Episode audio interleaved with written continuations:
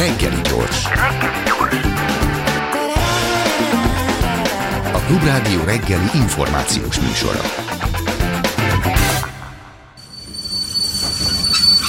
Reggeli személy. Lakner Zoltán politológus a jelen főszerkesztője. Szervusz, jó reggelt kívánok! Sziasztok, jó reggelt kívánok! Kezdjük mindjárt tanártüntetésekkel, mert hogy rendszerről és politikai berendezkedésről fogunk beszélni, és ez egy eléggé szimbolikus része szerintem a mindennek, amit a mostani rendszer eh, jelent, és te pár hónappal ezelőtt beszéltél a Telexnek a tanártüntetésekről, akkor volt éppen a csúcson, egy ilyen országosnak látszó megmozdulás bontakozott ki akkoriban, most azt látjuk, hogy mintha kevesebben lennének, és akkor azt mondtad, hogy ez a tüntetés sorozat nem fog nagy áttörést okozni szerinted, de feszegetheti a rendszer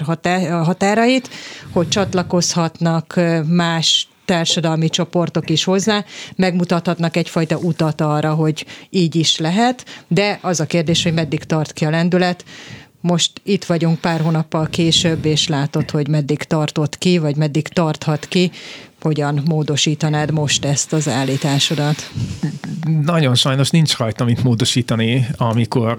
beszélgettünk Jó Sándorral, a Telex újságírójával valamikor november közepén, akkor egy pár héttel voltunk túl az október 23-i tüntetésen, ahol egyébként így a magyar mozgalmi viszonyokra nem nagyon jellemző módon a tanárokhoz például a vegyipari dolgozók szakszervezete csatlakozott a, a színpadon, és még más érdekképviseletek is megjelentek, tehát önmagában ez egy nagyon ö, rokonszenves jel volt, de hát azért próbáltam ott óvatosan fogalmazni, és most sem, most is igaz az, és most sem szeretném ö, letörni a tiltakozóknak a lelkesedését, és szerintem ők joggal érdemelnek meg minden, minden társadalmi elismerést, hogy ők ebbe beleállnak, de hogy, de hogy a veszélynek azt tűnt akkor is, hogy egyáltalán az érintetteknek mekkora része mozdul meg, csatlakozik-e hozzájuk bárki, és hogy mi történik az időtényezővel, ugye 2016-ban is az amúgy nagyon kiterjedt tanítanék mozgalom a akkor a nyári szünet után tulajdonképpen nem tudta tovább vinni a tiltakozásokat, most pedig úgy tűnik, hogy ez a szénszünet ö, ö, önmagában így lelapasztotta a, a kitartást. Azt is tudjuk persze, hogy, hogy sokan ma azért nem tüntetnek, akik egyébként tüntetnének, vagy sztrájkolnának, mert úgy érzik, hogy már ez is kevés, de jóval többen vannak azok, akik egyáltalán nem csatlakoztak hozzá, és hát szerintem sok szempontból így kifejezi a helyzetet. A Pintér Bélának a, a tanítanék mozgalom gála estjén elmondott ilyen rövid, disztopikus összenete, hogy majd 2043-ban hogyan fogunk visszatekinteni erre az időszakra, ugye valami olyasmit mond, hogy hát ezek az utolsó tiltakozások, ami nyilván nem ebben, és én nem így ér, értelmezem, hogy akkor ez egy, ez egy kijelentés, de abból a szempontból meg egy fontos megközelítés, hogy tehát most vagy tiltakozzunk az ellen, ami van, és akkor van egy minimális esély a változtatásra, vagy nem tiltakozunk ennyire sem, meg ennyien sem, és akkor meg semmilyen esély nincs a változtatásra. Hát a kérdés talán az, ami ebben az ügyben fölmerült, hogy kik és miért tiltakozzanak, mert hogyha elindulunk onnan, hogy béremelést a pedagógusoknak, akkor ott nagy vitáink nem lesznek. Szerintem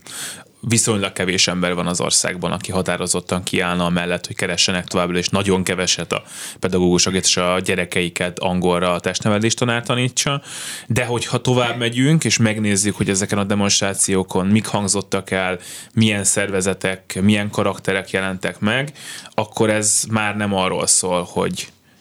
legyen több fizetése a tanároknak, hanem arról, hogy legyen egy gyökeresen más oktatáspolitika az országban, ami lehet egy nagyon jogos és jó irányú igény, csak hát ahhoz ugye bár kormányváltás kell, ami meg nem lett, és nagyon messze van a következő lehetőség, hogy ezt megpróbálják. Hát igen, ugye ezeknek a tiltakozásoknak a, tehát a fókuszát mindig a legnehezebb megtalálni, mert nyilván érzelmi erőt az víz bele, hogyha vannak ilyen nagyon határozott, Orbánozós ö, ö, tüntetések. Öm, miközben ugye ö, például polgári engedetlenséget ö, konkrét lépéseknek a kikényszerítésére szoktak tartani. A Partizánban Gulyás Mártonnak van egy ilyen felvilágosító, ez szerintem nagyon hasznos videója arról, hogy mi a polgári engedetlenség, és hogyan lehet jól használni. Én el tudom képzelni, hogy azok, akik béremelést követelnek, azok nem mind kormány ellenesek, miközben az az összefüggés, amit mondtál, hogy hát itt messze nem csak bér probléma van, hanem általános oktatási rendszerből probléma van, ráadásul az oktatási rendszer szervesen bele van illesztve az egész nerbe, tehát szerintem az a funkciója, hogy ne legyen társadalmi mobilitás, és, és széles társadalmi rétegek fölötti kontrollt lehessen gyakorolni, tehát hogy ez, ehhez több, mint kormányváltás kell. Tehát ez egy valódi rendszerváltó kérdés. Szerintem nincs egyik a másik másik nélkül valójában. Tehát a kormány tud pötyögtetni béremelést, szerintem most nagyjából az történik, hogy megnézik, hogy mekkora béremelést és mikor kell adni ahhoz, hogy pacifikálni lehessen továbbra is a pedagógus társadalomnak a többségét. Um, ne, tényleg nem akarok a kelletén pessimistábbnak tűnni, de általában azért egy idő után eltalálja a kormány, hogy mennyit kell erre ö, valójában rászánnia, miközben én abban sem vagyok teljesen biztos, hogy a magyar társadalomnak a többsége az úgy egyébként egyetért a sztrájkkal, vagy a béremeléssel. Tehát én azért a, a, tehát a, amit én tudok a magyar társadalomról, a, a különféle értékvizsgálatok alapján azért én a, én a státuszirítséget, meg a, meg a ö, tehát azt a fajta hozzáállást, hogy hát nagyjából azért nincsen szolidaritás, mert amíg nekem nem jobb, addig másnak se legyen, és hogy, és hogy ne, nehezen tudjuk nem zérus összegű játszmaként elképzelni, hogy mi zajlik az országban. Szóval ezeket, a, ezeket az attitűdöket, érzelmeket nagyon jól használja a kormány, és mondjuk egy ilyen szituációban bárki azt mondhatja, vagy akár azt is gondolhatja, hogy miért pont a pedagógusok kapjanak béremelést, amikor én sem kapok. Szóval sajnos én még ebben sem vagyok biztos, ráadásul, bármint hogy a béremelést támogatják, ráadásul majd aztán beszélünk valami vidám témáról, ráadásul azt is, azt is én azt is látom, hogy sokszor is, ugye ez is látszik ezekben a tiltakozásokban, hogy, hogy sokszor az ember nem, hogy mások támogatására nem folyamodik valamilyen érdek kifejező eszközhöz, hanem hát sokszor az emberek saját magukért sem állnak ki. Szóval persze tudjuk, hogy rossz dolog, hogyha a testnevelés tanár tanítja angolra, főleg ha nem tud esetleg angolul, a, a a gyereket, de valójában most nekem ebből a szempontból ilyen kicsit ilyen negatívan megvilágító erejű volt az az iskola, ahol ugye tilos volt nem csak hőmérőt használni, hanem még a kabátot is fölvenni a gyerekeknek, ahol ugye messze 18 fok alatt volt a hőmérséklet, és hogy valaki kiszivárogtatta ugyanezt a hírt az RTL-nek, és ezt csinált róla egy, egy beszámolót, de hallott valaki azóta erről az ügyről? Hallott valaki arról, hogy a szülők bementek, és egy mondjuk egy kicsit emelt hangon beszéltek az igazgatóval, hogy ezt mégis hogy képzeli, hogy nem engedni meg a gyerekeknek, hogy fölvegyék a kabátot, hogyha fázik. Szóval, hogy öm, úgy tűnik, hogy az emberek saját magukért sem állnak. Én mindig azt gondoltam egyébként, hogy a, hogy a, a, a gyerekek jóléte az egy olyan, olyan hívószó, ami mondjuk alkalmas lehet arra, hogy egy közös politikai platform legyen a gyerekszegénység elleni küzdelem, vagy, a, vagy az iskolai jólét, amiben benne van a tanítás is, meg az is, hogy mi történik az iskolában. Hát nekem sajnos az a tapasztalatom, hogy nem. Ti szoktatok Radó Péterrel beszélgetni, én tőle hallottam azt a becslést, hogy, hogy olyan, szerint olyan 10-15 százaléka a magyar pedagógus társadalomnak az a az a tömeg, amelyik, amelyik elszántan védelmezni vagy követeli a, az autonómiát és az ahhoz kapcsolódó mozgásteret az iskolarendszerben, és most én nem tudom mennyire, mennyire végleges, vagy mennyire hitelt érdemlő az az adat, hogy két százaléka vesz részt, a, vagy a legutóbbi sztrájkban két százaléka vett részt a, a, a tanároknak, de hogy az a 10-15-öt sem éri el. Szóval, hogy még egyszer mondom, én nagyon nagy tisztelettel ö, ö, nézem azokat, akik, akik a tiltakozásokat szervezik, akik ezekben részt vesznek, legyenek tanárok, diákok, szülők, óriási szükség van arra, hogy ezt csinálják, de azok a novemberi mérsékelten pessimista mondataim, amelyek arról szóltak, hogy hát nem következik ebből, hogy áttörés legyen, hát nem, szóval, hogy, hogy sajnos igen, ez, ez, a, ez a helyzet pillanatnyilag, hogy áttörés biztosan nem történt, nem csatlakoztak hozzájuk annyian, amitől most így arról beszélnénk, hogy, hogy a kormány hogyan próbál, nem tudom, oktatási reformmal legalább kimenekülni ebből a helyzetből, hogy ne politikai reformot kelljen alkalmazni, semmi ilyesmi nincs. Abban teljesen egyetértek, hogy egy ilyen rendszer csak úgy lehet fenntartani hosszú távon, hogyha azért az valamilyen szinten rezonál a néplélekre, és ez rezonál, tehát hogy én mindig is azt gondoltam, hogy az, hogy fenntartható egy ilyen hierarchikus, elavult oktatási rendszer, az nyilvánvalóan abból is következik, hogy valahol azért a többség azt gondolja, hogy ez jó, mert én is így tanultam, az én szüleim is így tanultak, és ez így milyen szuper. Na de hát egyszer csak szembe jön a valóság, nem? Tehát, hogy azért a magyar történelemben voltak olyan időszakok, amikor, amikor szembe jött a valóság, amikor már nem volt elég az ideológia meg a kormánypropaganda, hanem mondjuk így enni is akart valamit a tanár, meg szerette volna tényleg a szülő, hogyha néha bejár az iskolába a gyereke, és a portáson kívül igazi angol tanárral is találkozik. Um, igen, hát ez azért is egy érdekes kérdés, mert szerintem most pont egy olyan helyzetben vagyunk, amikor közeledik a valóság, majd erről talán mondani később néhány mondatot, de hogy ez miért nem látszik most egyelőre, igazából én ezt tippelni tudom, én két dolgot mondanék, amitől szerintem ez a helyzet áll fönn, tehát hogy vannak, akik tiltakoznak, és sokkal többen meg ezt nézik, legfeljebb. Az egyik az, hogy ezt alá szoktuk becsülni, hogy a vagy hát igen, azt hiszem kicsit alábecsüljük még mindig, hogy, a, hogy ennek az egész Orbán rendszernek van egy ilyen, ez a Kádár korszaka kapcsolatban mondta Szabó Miklós az ellátási legitimációt, ami helyettesítette a demokratikus legitimációt, tehát hogy van egy ilyen jóléti növekedés. És a magyar történelemben ez egy hosszú időszaknak számít, hogy fél évtizedig, vagy kicsit tovább konjunktúra van, és én aztán tényleg tudom, hogy nagyon egyenlőtlenül, de mégiscsak valamilyen szinten ez mindenkihez eljutott. Volt egy életszínvonal emelkedés valamikor 2013-tól kezdve mondjuk 2019-ig, 20 elejéig, és, és ugye még az a bizonyos választási osztogatás, amiről itt a Klubrádióban is sokat szoktak beszélni, az is egy évvel ezelőtt volt. Tehát szerintem nem, arra, nem arról akarok beszélni, hogy a hála politikai kategória lenne, hanem inkább arról, hogy ha egy ilyen emelkedési élményt akar magában fölidézni a magyar társadalomnak a nagy része, akkor az Orbán korszakra fog gondolni. És ez akkor is így van, ha egyébként tudjuk, hogy ennek a pénznek egy jelentős részét ellopták, ha tudjuk, hogy sok sokkal jobban föl lehetett volna használni, hogy sokkal ellenálló képesebb, fejlődő képesebb lehetne ebből a pénzből a magyar gazdaság, ha tudjuk azt, hogy nem tudom én, Románia vagy Lengyelország sokkal többet fejlődött ugyanebben az időszakban, de ha valaki a 2000 akárhányas helyzetét, meg a 2019-es helyzetét összehasonlítja, akkor ő maga valószínűleg javulást fog benne látni. Ez milliós tömegeket jelent. Ahhoz képest, ami most történik, az egy az egy, az egy új és kellemetlen fejlemény az inflációval, de még nagyon közeli az élmény arról az időszakról, amikor ez, a, ez az emelkedés megtörtént. Én még egyszer mondom, tudom ennek az összes hátulütőjét, meg hamisságát, de egy ilyesfajta társadalmi érzet szerintem létezik. És miközben ez zajlott, a közben pedig, és ez a másik tényező, kiépült egy, egy, egy hierarchikus rendszer, ami szerintem nagyon pontosan nyomon követhető pont itt a, az oktatási tiltakozásoknak a kapcsán. Én azt gondolom, hogy a tankerületek azok a, a NER-nek a legsötétebb bugyrai közé tartoznak. Pontosan látszódik az, hogy kiépültek olyan aláfölé rendeltségi viszonyok, amelyek a függésen, a megfélemlítésen alapulnak, és azon, hogy minden piszkos munkára van ember és ráadásul ugye itt nagyon komoly pénzügyi motiváció van, ezt megírták különböző helyén a médiának,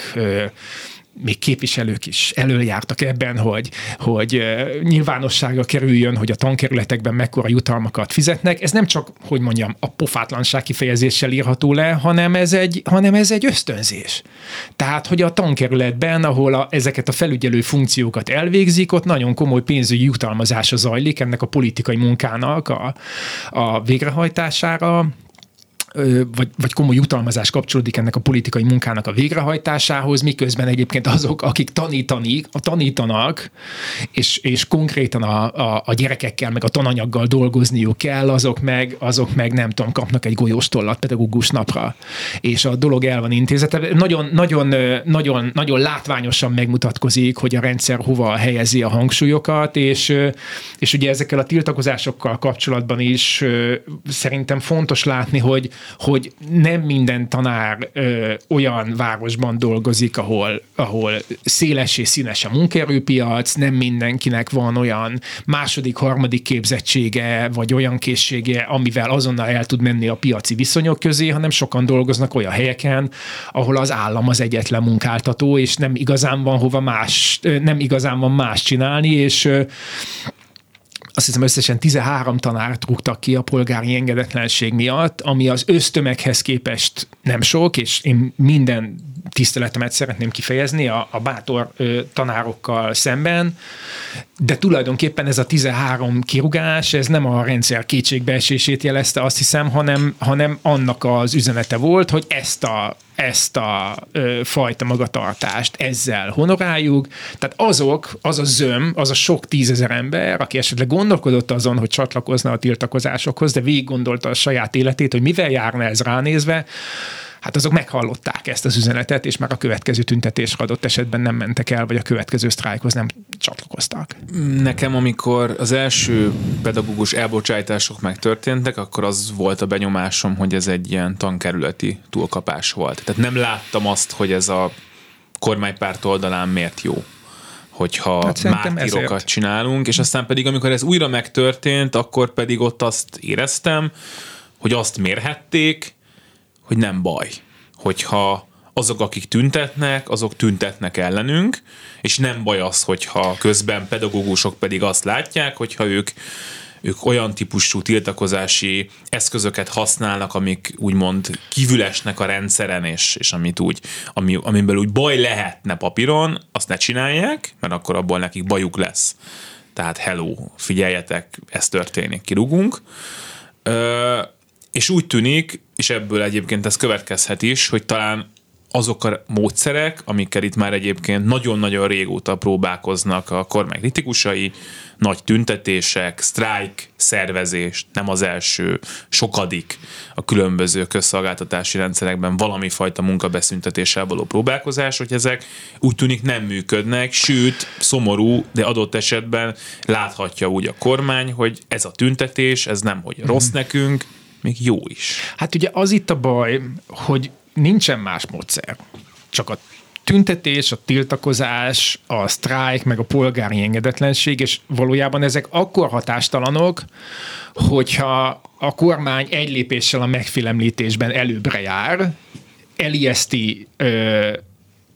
a, a többséget attól, hogy csatlakozzon a tüntetésekhez, mert akkor a tiltakozó kevesek magukra maradnak. Egyrészt úgy tűnik, mintha ők valami szélsőséges dolgot csinálnának, másrészt, hát ugye egyenként levadázhatóak. Szóval szerintem nincsen más lehetőség ezeknek az elnyomó intézkedéseknek a felülírására, csak az, hogyha minél többen csatlakoznak a, a tiltakozásokhoz. Um, ennyiből, ennyiből nem tudok mást javasolni, őszintén szóval, mint hogy, mint hogy ezt kell tenni mert hogyha nem kapnak támogatást azok, akik elől mennek a tiltakozásban, akkor a, akkor a kormány ezekkel a, ezek elnyomó intézkedések, ezekkel az elnyomó intézkedésekkel le fogja törni még a meglévő tiltakozást is. Ez egy ilyen, hát ez egy ilyen 22-es csapdája. Ezzel, ebből tényleg akkor lehet kitörni, hogyha nem tudom, kimegy az otcára fél millió ember. Tényleg. Szóval erre nincsen más módszer. Ha nem ezt tesszük, szerintem erről szól a Pintér Béla szöveg egyébként,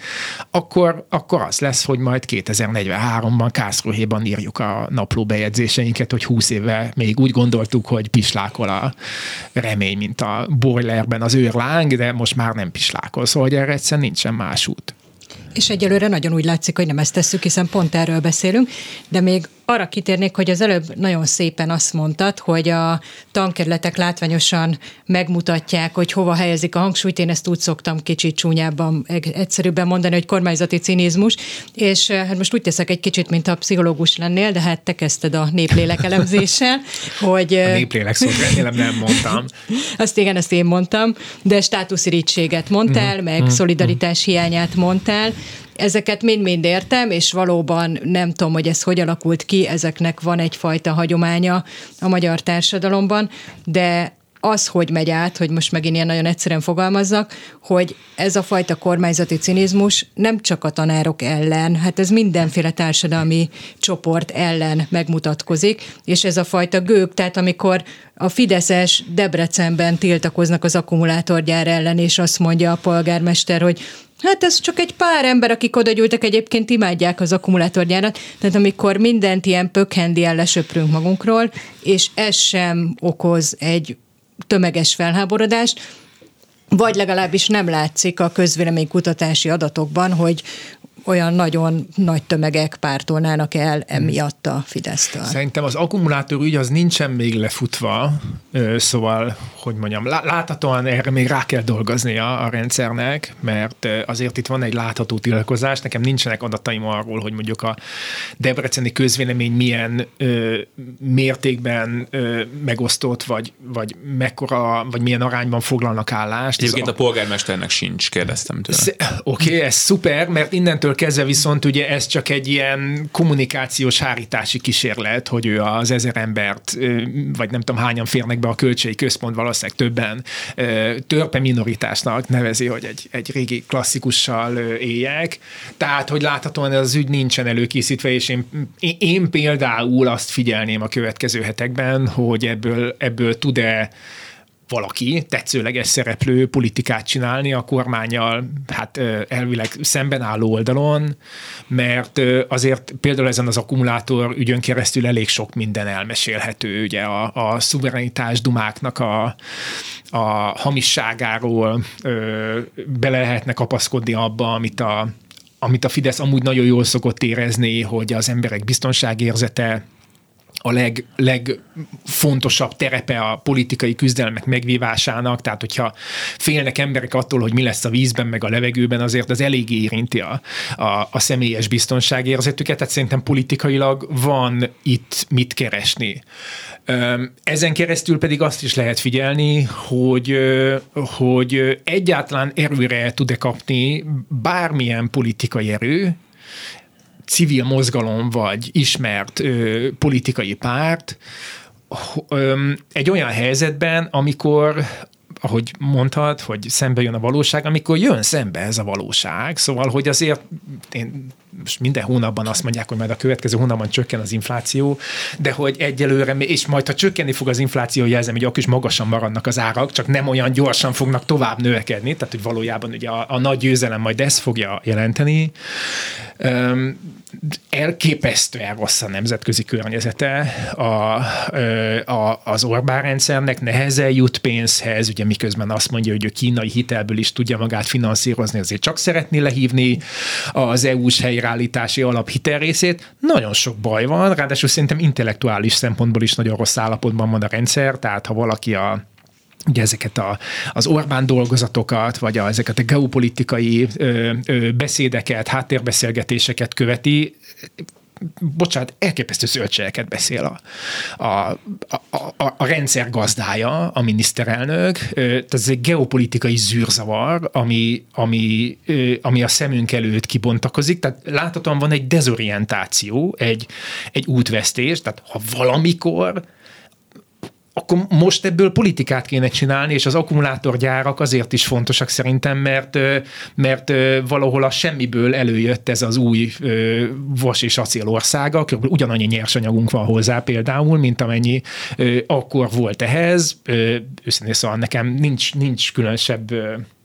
emlékem arról, hogy ez mikor dölt el, hogy ez lesz a nagy magyar kibontakozási terv, egyszer csak itt, mint Pallas Athéni teljes fegyverzetben kipattant ez a miniszterelnök fejéből, és ez, a, ez az ország kiszolgáltatottságának, kényszerpályán tartásának, ennek a teljesen torz gazdasági és társadalmi szerkezetnek a, a, a, a fenntartásának is egy, egy nagy sztoria. Hát szóval szerintem itt valamit lehetne, lehetne keresni, és ez a fajta ö, mozdulatlanság, amit szerintem az Eszter helyesen észlel, hogy mindez van, tehát rengeteg minden történik, és közben meg mégis úgy ránézünk a politikai viszonyokra, és nem látunk semmilyen változást, az szerintem abból adódik, hogy, hogy, hogy a kormány kritikus közvélemény úgy ránéz a sajátjaira, és olyan különösebb fantáziát eddig nem, nem látott bennük, és egyelőre nem, nem látszik, hogy a, a, az a közel legalább az a közel két millió ember egyben lenne, akik még tavaly áprilisban megvoltak, pedig már az is egy nagy fogyásnak az eredménye volt. Pont, pont azt akartam kérdezni, hogy ha nem akkumulátorgyár, akkor micsoda? És akkor most leszek én itt a beépített Fideszes a beszélgetésben, Ajaj. bár te is említetted, hogy ez egyébként a... Bár a magyar nemzetet meg a metropolt elémtettétek. Nem véletlenül. Hogy, hogy nagyon sok mindenkinek az az élménye az Orbán rendszerrel kapcsolatban, ha sok baja van vele, ha kevés, hogy egyébként jobban él, gyarapszik. Tehát a fejlődés fejlődés élményt, még amit te is elmondtál, hogy bár ha jobbra nézünk, balra nézünk más országokba, akkor ott egy jelentősebb fejlődés élményt e, tapasztalnánk, de hát nem ott élünk, hanem itt, és itt lett picit jobb. És az akkumulátorgyár is lehet-e kérdezem egy olyan kérdés, aminek az a vége, hogy nem jó, de legalább valami és hogy egyébként a társadalomnak egy jelentős része azt a nagyon keveset, amit tud kapni, azt a kormánypártól kapta meg, és várja is, miközben a általad is emlegetett alternatívában meg nem látja azt a fantáziát, hogy hú, tőlük sokkal többet is kaphatnánk. Hát ettől nem szomorúan kell mondanom, hogy ettől nem lesz fideszes, de hogyha így rekonstruálod azt az álláspontot, amit ők ebben az ügyben képviselhetnek, én is arra számítok, hogy körülbelül ilyen dolgokat fognak majd mondani, vagy ezt az érzetet igyekeznek majd kelteni. Ez olyasmi, amivel ki lehet állni a politikai placra. Um, hogy mit lehet a másik oldalról megfogalmazni? Hát mondom, szerintem az elemi biztonságérzettel valamit lehetne kezdeni, meg ha annyira nemzetiek vagyunk, vagy úgy gondoljuk, hogy erre fogékony a magyar társadalom, akkor tényleg meg kéne kérdezni, hogy, hogy a, nem akarunk a nyugat perifériája lenni című dumákra valóban az-e a válasz, hogy akkor legyünk egyszerre a nyugat és a kelet perifériája, mert pillanatnyilag ez az ajánlat, szóval e, ebben is lehet szerintem érzelmi hatáskeltéssel ö, operálni. Most, hogy ennél messzebbre lehet-e menni, az meg annak a kérdése, hogy tehát, hogy egy, egy szellemi munka elvégződik-e, és én nem azt akarom mondani, én pontosan tudom, nem 80 oldalas programokkal, meg, meg 300 oldalas könyvekkel fog bárki választást nyerni, de valahol a gondolatokat elő kell állítani. Hát legalább mondja meg, hogy mennyi lesz a SZIA. Szóval, hogyha, hogyha születik egy Orbán Orbán dolgozat arról, hogy hogy látják Magyarország helyét a világban, amiben szerintem rengeteg szóval tévedés, humbug, csúsztatás van, akkor az egy jó alkalom arra, hogy mondjuk egy demokratikus tusványoson valaki mondjon valami hasonló táblatos dolgot, hogy olyan érzékelhető legyen, hogy a, hogy tehát a mieink is gondolhassa egy kormánykritikus választó, a mieink is gondolnak valami táblatosat. És akkor abból a táblatos gondolkodásból úgy leszűrődik, mint valami eszencia majd az az egy-két mondat, amit akár egy plakátra is, ha van hely, ki lehet írni, vagy amit el lehet mondani egy 30 másodperces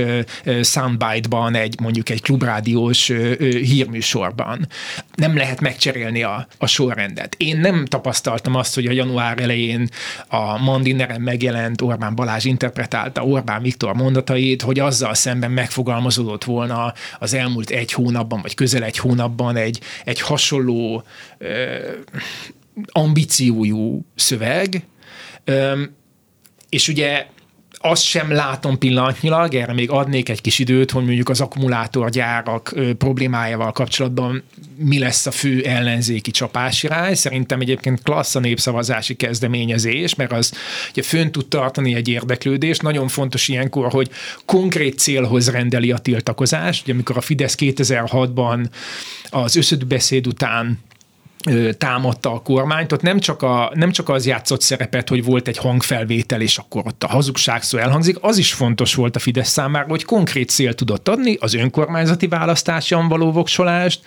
meg az általa kezdeményezett népszavazáson való voksolást. Hozzáteszem, most már elég közel vannak a, a jövő évi választások, tehát lassan akár olyasmiket is mondhatna az ellenzék, hogy hát a voksoddal tudsz mondjuk a, az akkumulátor beruházás ellen szavazni, vagy, vagy ilyesmiket. Szóval, hogy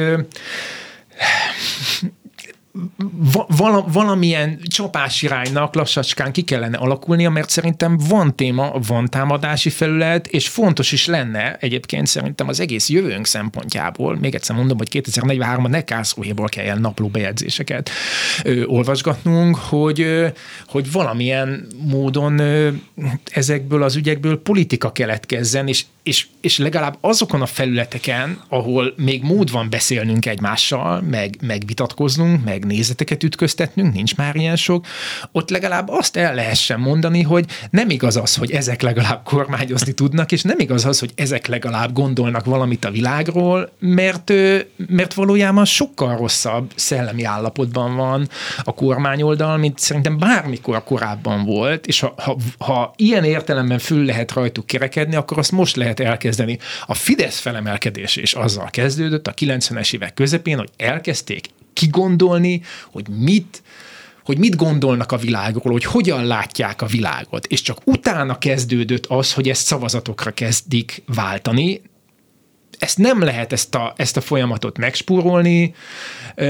viszont hogyha ez a folyamat elkezdődik megfelelő sorrendben, az kínál esélyt arra, hogy ebből politikai válasz is kialakuljon. Most ugye arról beszélünk, hogy az egy dolog, hogy nem csapnak le a másik oldalon nagyon magasan röpködő labdákat, tehát például az Orbán Balázs szövegben is azért voltak bőven olyanok, hogy simán akár egy mondattal le lehetett volna intézni, de hogy most előtte azért térjünk rá arra, hogy van egy nagyon-nagyon jól felépített propaganda, amiről ti beszéltetek most az előbb. Persze, hát ebben ami élünk, persze. kiválóan működik, és hát egyelőre ugye nincs a másik oldalra téve semmi, de tegnap volt egy nagyon érdekes beszélgetés a fórumban, egy telefonáló azt mesélte, hogy bement egy boltba, ahol nem lehetett tudni, hogy ki az eladó és ki a vevő, mert mindenki sapkában, sálban és kabátban volt, hiszen nem volt fűtés, és de úgy, ahogy van, kikapcsolták, ahogy ebből így lehet is érzékelni, és az eladók folyamatosan az Orbán kormányt szítták, ami ugye azért volt nekem nagyon érdekes, mert nem szankcióztak, meg nem brüsszeleztek, meg nem háborúztak, meg semmi, hanem egyértelműen megnevezték, hogy ki a felelős azért, hogy ez történik, és még ugyanez a telefonáló mesélt olyan eseteket, amikor diákok azért szídják a kormányt, mert hogy nem juthatnak hozzá az Erasmus programhoz, ami szintén ugye ott is ment ezerrel a brüsszelezés, tehát hogy ezekből, de ezek pici buborékok, egyéni történetek, és ezekből azt látszik, hogy vannak random közösségek, ahol nem jön át ez a propaganda, de hát azért a nagy többségnél azt látjuk, hogy ez még működik, nem? Vagy hogyha tényleg azt nézzük, hogy ilyen kis apró szövetekben már merepedezik a rendszer, akkor lehet, hogy majd egyszer az egész rendszert ez áthatja, vagy most nagyon optimista voltam. Hát valahogy nyilván így kezdődik, tehát szerintem ugye vannak ilyen, most nagyon rég nem láttam amúgy ilyen felmérés, de hogy szoktak ilyen tehát elégedettséget mérni, hogy jó vagy rossz irányba mennek a dolgok ön szerint, ilyen típusú közönkutatási kérdések szoktak lenni, én elég nyilvánvalóan tartom, hogy most sokkal kevesebben mondják azt, hogy jó irányba mennek a dolgok, mint mondjuk mondták a, a választást, a, hát igen, szóval a választásnak a... A választáson a, például. Okay, vagy a választáson, vagy az azt közvetlenül követő ö, időszakban. Tehát szerintem elégedetlenség az tehát életszerű, hogy van, nem, nem tudom megmondani, hogy milyen mértékű, vagy milyen kiterjedtségű. De hát ebből nem következik, hogy én nem leszek Fidesz szavazó holnap, ha tegnap Még az, az is lehet, hogy nem leszel Fidesz szavazó, de az nem feltétlenül következik, hogy, hogy mi a következő lépés. Tehát az következik belőle, hogy dulva-fulva otthon maradsz, vagy az következik, hogy valakinek adsz egy sanszot, mert úgy gondolod, hogy legalábbis, legalábbis jobb, mint a másik, vagy az a kisebb rossz, vagy benne még nem csalódtál, vagy nem csalódtál akkorát és annyit. Szóval, hogy ebből még nem következik politikai cselekvés, és azért a, a hát igen, a magyar politika történetben, meg társadalom történetben, meg szociálpszichológia történetben azért a, ez a ez a otthon mérgelődünk, panaszkodunk, de egyébként nem történik. A világon semmi évtizedeken keresztül ennek azért szép hosszú hagyománya van. Öm, muszáj vagyok, én nem, tényleg nem azért jöttem ide most az ellenzéket szidjam, mert valószínűleg már ennek sincsen olyan különösebben sok értelme, de az a helyzet, hogy mégiscsak vannak olyan emberek, akik politikusok, akik azért kapják a fizetésüket, hogy politikát csináljanak ebből az elégedetlenségből. És nyilván elmondhatják, hogy nekik milyen nehéz eljutni a választókhoz, ahogy egyébként a klubrádiónak is nehéz eljutni a jelenlegi körülmények között a hallgatóihoz, vagy az én újságomnak is nehéz eljutni a potenciális olvasókhoz, mert ilyenek a, a körülmények én csak ezen szoktam időnként, hogy is mondjam, egy kicsit fölmérgelődni, hogy ezt úgy szokták mondani politikusok nekünk, új, újságíróknak, mint hogyha, mint hogyha mi ezt nem tudnánk, mint hogyha mi nem így élnénk, mint ha nekünk nem ugyanezek lennének a problémáink, és mégis újra és újra megpróbáljuk. Szóval, hogy vannak emberek, akiket azért fizetünk, azért szavaztak rájuk, hogy, hogy például az ilyen elégedetlenségből politikát tudjanak csinálni, és hát, ahogy az előbb mondtam, akár egy ilyen akkumulátor ügy, az alkalmas arra, hogy rajta keresztül nagyon sok minden elmesélhető legyen a rendszerről, mégiscsak oda ment a Debreceni Költségi Központba x ezer ember, tehát ők, ők, ők ezek szerint valamilyen szinten fogékonyak politikai üzenetekre. Lehet, hogy egy konkrét politikus nem szívesen látnak, de amit ő mondana, azt egyébként talán szívesen meghallanák, tehát még sok... Meg tudsz nevezni két debreceni ellenzéki politikust? Hát én meg tudok nevezni, Jó. azt egyet meg tudok, de, de, de, de persze, hát ez nehéz dolog, de hát megint csak azt mondom, hát ők ezért kapják a fizetésüket, többek között, hogy, hogy, hogy megnevezhetőek legyenek, és és hát, hogy bizalmat építsenek maguk körül. Legalább olyan szintűt, hogy azt mondjuk, hogy jó, hát akkor ne a kósa, hanem ez a másik legyen. És miért nem 12, most már lassan 13 év alatt miért nem született meg az a most Orbán Viktor nagy elképzeléseivel szembeállítható ellenzéki ország és világ magyarázat, amit te itt néhány perccel ezelőtt hiányoltál, hogy ez most egy képességhiány, vagy a fó, fókusznak a hiánya, tehát hogyha uh-huh azzal foglalkozunk, hogy eh, Orbán Viktor rendszere borzasztó és szörnyű, és minden mindegy alapon mindenkivel együtt, de le kell váltanunk, akkor, és megtaláljuk ennek a módját, hogy akkor összefogás, előválasztás, eh, füstös szobákban döntsük el, stb., akkor elhalasztunk pártokat csinálni, amíg gondolnak valamit a világról. Tehát ez, ez a probléma, és hogyha ez, akkor a kérdés az, hogy a tanulságok levonása vajon megtörtént-e, és akkor én mondok gyorsan egy provokatív provokatív példát. Szerintem, amit most a demokratikus koalíció csinál, pártot, az a tanulságok levonásának egy módja. Hát az udvarias válasz a fókuszhiány, mert szerintem az, hogy csinálunk egy nagy összefogást, amiben mindenki benne van, az nem mond ellent annak, hogy kitaláljuk azt is, hogy mit fogunk mondani arról, hogy miért vagyunk együtt. Egyébként nyilván a legnagyobb vívőereje az, hogy persze váltsuk le a rendszer, de ez nem, Szóval szerintem ez nem akadálya annak, hogy, hogy mondjunk valamit arról is, hogy hogyan nézne ki utána a világ. Ez egy, ez egy alibizés volt őszintén, szóval hogy azért nincsen ezzel időnk foglalkozni, mert Unger Anna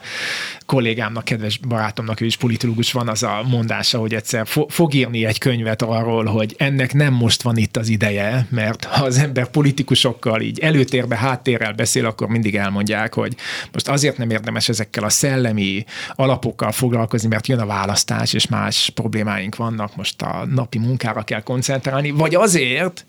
mert most nincsen választás, és most éppen a párt megszervezésével, és a nem tudom, a demokratikus polgári körökkel foglalkozni. Szóval valami mindig van, amitől erre valahogy sosincs idő. És közben eltelt most már lassan 13 év, sose akadt rá idő, nem most volt itt az ideje,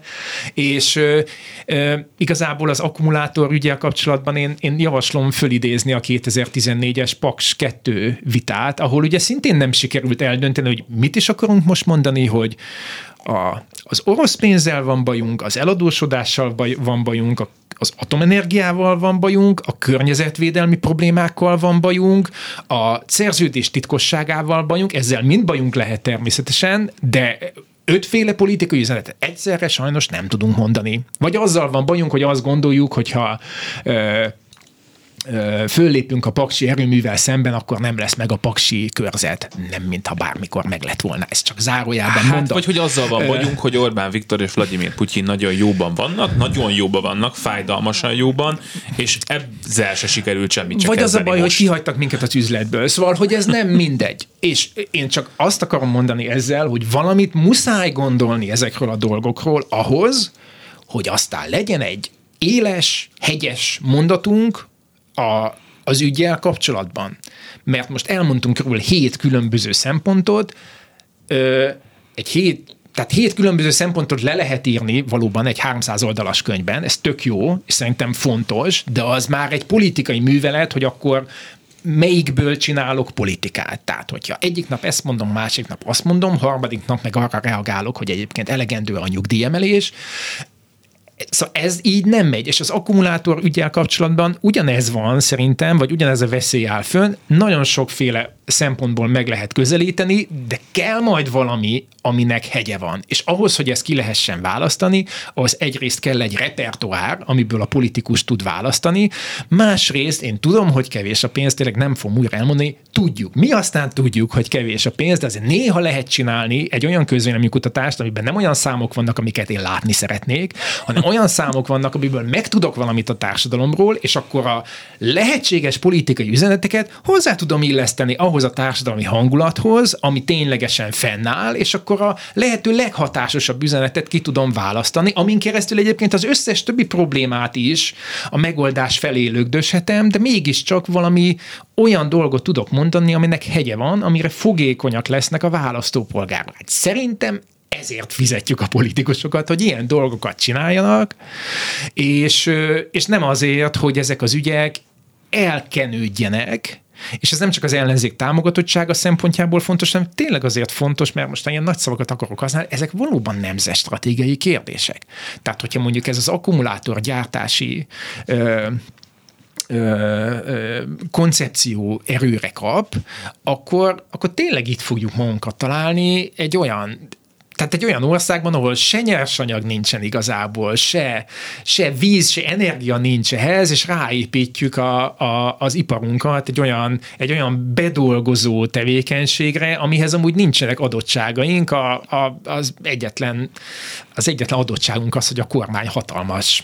állami támogatásokat ad ezekhez a beruházásokhoz. Ez évtizedekre eldönti, hogy mi történik az országban. Most egy kicsit elfilozofálom a következő kérdést. Vegyünk egy fiktív Magyarországot. Van ugye... Eddig jó. Eddig jó hangzik. Ott többet keresek abban. Nem, annyira nem lesz jó, mert hogy marad ez a kétharmados Fidesz kormány, viszont szemben velük van egy ellenzék, ahol van egy nyilvánvalóan markánsan baloldali értéket képviselő párt, mondjuk van egy liberális párt, stb. stb. Most nem fogom végig sorolni, de az az én kérdésem, most megint előhozom ezt a néplélek szót, most már nagyon belejöttem, hogy hát ha megnézzük a történelmet, a magyar történelmet, azért alapvetően az látszik, hogy azzal a fajta nemzeties, kicsit konzervatív, ilyen múltbaragadó, múltbaragat ideologizálással, amivel a Fidesz is meg tud nyerni magának nagyon sokféle embert, a társadalomnak nagyon sokféle rétegét, azzal mindig is nagyobb sikereket lehetett aratni, mint mondjuk egy szociáldemokrata vagy egy baloldali politizálással. Tehát, hogy most az a kérdésem, hogy mi lenne, ha lenne egy ilyen, hogy van egy nyilvános, markáns ideológiája valamelyik ellenzéki pártnak, mi lenne az, amit szembe lehetne tenni egy fideszes, kicsit maszlagos, kicsit ilyen lózungos, populista politikával szemben? Szerintem a szociáldemokrácia környékén lehet keresgélni egyrészt tehát egyrészt például a horti rendszerben, ott, ahol szabad és titkos volt a választás, azokban a tele, azokon a településeken, például a 20-as évek elején a szociáldemokrácia kifejezetten jól szerepelt. Hát, ahol egyébként a csendőrök felügyelték a szavazást, ott nem annyira szerepelt jól. Szóval Szóval nem teljesen igaz, hogy, hogy eleve erre kattan erre, a, erre, a, erre az avétos politikai megközelítésre a magyar társadalom, ahogyan például a, a tudom, ez is a történelem ködébe vész, de, de azért már többé-kevésbé éltünk akkor, tehát hogy a, a 31 néhány évvel ezelőtt a rendszerváltás idején abszolút a társadalmi konszenzus volt abban, hogy ezt az észak-atlanti csatlakozást, a nyugati minták átvételét kell követni, és nyilván azon nagyon sokat kéne gondolkodni, hogy, hogy hogy tudott a magyar társadalom, és miért csalódott ekkorát, hogy, hogy egy része ma már, nem tudom, Putyint jobban szereti, mint a nyugatot, de a hangsúly azért csak egy része. A fideszeseknek is csak egy része. Igen, de azért mégiscsak van egy, van egy nagyon markáns történelmi tapasztalatunk arról, amikor, amikor teljesen egyértelmű volt a nyugati irányultság,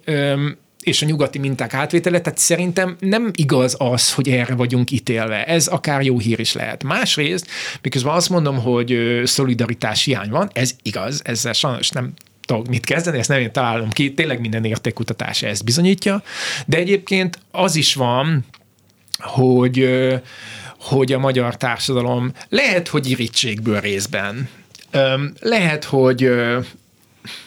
lehet, hogy bizalmatlanságból, tehát nem hisz igazán a teljesítményben és abban, hogy lehet valakinek nagyobb tudása vagy, vagy jobb képessége, és azért halad előre, nem mindenki lopással teszi ezt. De mégiscsak az a helyzet, hogy, hogy van egy elutasítása az egyenlőtlenségeknek, rosszul érzi magát a magyar társadalom a fennálló egyenlőtlenségi viszonyok között. Szerintem az elmúlt évek, és lehet ez a hallgatók egy részének nem tetszik, de ez most mindegy, az elmúlt évek egyetlen megjegyezhető ellen ellenzéki jelszava a fizessenek a gazdagok volt, ami nem azt jelenti, hogy aki Mercedesben ül, azt rángassuk ki belőle, hanem azt jelenti, hogy hogy van közfelelősség, és hogy akinek több van, annak nagyobb a teherbíró képessége és a felelőssége is a köz iránt. Ráadásul azt is jelenti, hogy ő is egy biztonságosabb, kiszámíthatóbb társadalmi környezetben fog élni akkor, hogyha ö, nem kontrollálhatatlan ö, szegénység és kilátástalan élethelyzetek határozzák meg a társadalomnak a nagy részét. Tehát lehet, lehet nyertes-nyertes játszmákat kialakítani a társadalomban. Erre igenis volt fog fogékonyság, most, hogy az a botka féle kampány, az hogyan semmisült meg, ez egy másik hosszú beszélgetésnek lehetne a része, de hogy valójában ez volt az a, az, az ellenzéki kísérlet, ami, ami olyan világkép szerűséget tárt a maga kidolgozatlanságával együtt is a, a, a választók elé. Szóval, hogy szerintem pont a szociáldemokrácia, tehát egy ilyen egyenlő, egyenlőtlenség bírálat, nagyobb állami szerepvállalás, de ilyen értelemben nagyobb állami szerepvállalás, ez is kiderül az értékutatásokból, ez pont szimpatikus a, a magyar embereknek. Inkább itt az a feladat, hogy lehet-e olyan dolgot ígérni, amiről én tehát lehet olyan ígéretet tenni, amivel kapcsolatban az emberek el fogják hinni, hogy egy másik fajta állam tényleg értem fog dolgozni, mert a bizalom hiány az ugye ezt is mindig fölveti, de szerintem pont itt el lehetne kezdeni keresgélni ez is ugye azt jelenti, hogy ezt nem feltétlenül gyújtó hangú napi online sajtótájékoztatók ö, ö, ö, meghirdetésével és ezeknek a mondatoknak a négy hetenkénti kimondásával, mert a köztelévő időben teljesen másról ö, beszélnek, ö, lehet, lehet ö, fölvirágoztatni, hanem ez egy nagyon következetes ö, konzekvens, fegyelmezett, és hát gondolatilag megalapozott politizálást igényel. Van még egy percünk, úgyhogy gyorsan felvetek egy következő egy órányi beszélgetésre elengedő témát. Szóval, hogy valamit kezdeni kéne azzal, hogy van egy olyan világ, egy olyan választóik, meg egyébként sajtóközeg is, ahol a megszólalók és a választók, az emberek el se tudják képzelni, hogy hogy lehet, hogy valaki még a Fideszre szavaz ebben az országban, és mindenféle mm, mm. erkölcsi problémákat is látnak ebben. És miközben van egy másik világ, ahol meg egyre több a Fideszes szavazó, és hogyha erre az a másik oldal válasza, hogy három millió ember hülye és nem tudja, hogy mi a jó neki, akkor lehet, hogy ebből a három millióból legközelebb meg majd három millió 500 ezer lesz. Szóval, hogy mit kezdjünk ezzel? Hát szerintem most azt kéne kezdeni, hogy a kormánykritikus közleménynek ellenzéknek saját magával kéne foglalkozni, tehát ha azt mondjuk, hogy két millió ember szavazott még erre a vicikvacak ellenzéki listára is tavaly áprilisban, ez kisebbség, de azért elég sok ember ahhoz, hogy nekik identitást kellene adni, folyamatos közös cselekvést, folyamatos közös élményre való lehetőséget kellene adni, mert hogyha egy ilyen kétmilliós tömb tudna együtt mozogni, annak egészen más lenne a politikai súlya, mint az, hogy a három millió, vagy időnként három millió Fidesz szavazóval szemben ilyen szétgurult üveggolyóként szaladgál, meg ütközik össze egymással. Szóval szerintem egy kicsit kéne foglalkozni ennek a, ennek a kétmilliós tábornak a néplelkével, meg, meg azzal, hogy őket hogyan lehetne bent tartani a közéletben, és, és valahogy elmondani nekik azt, hogy,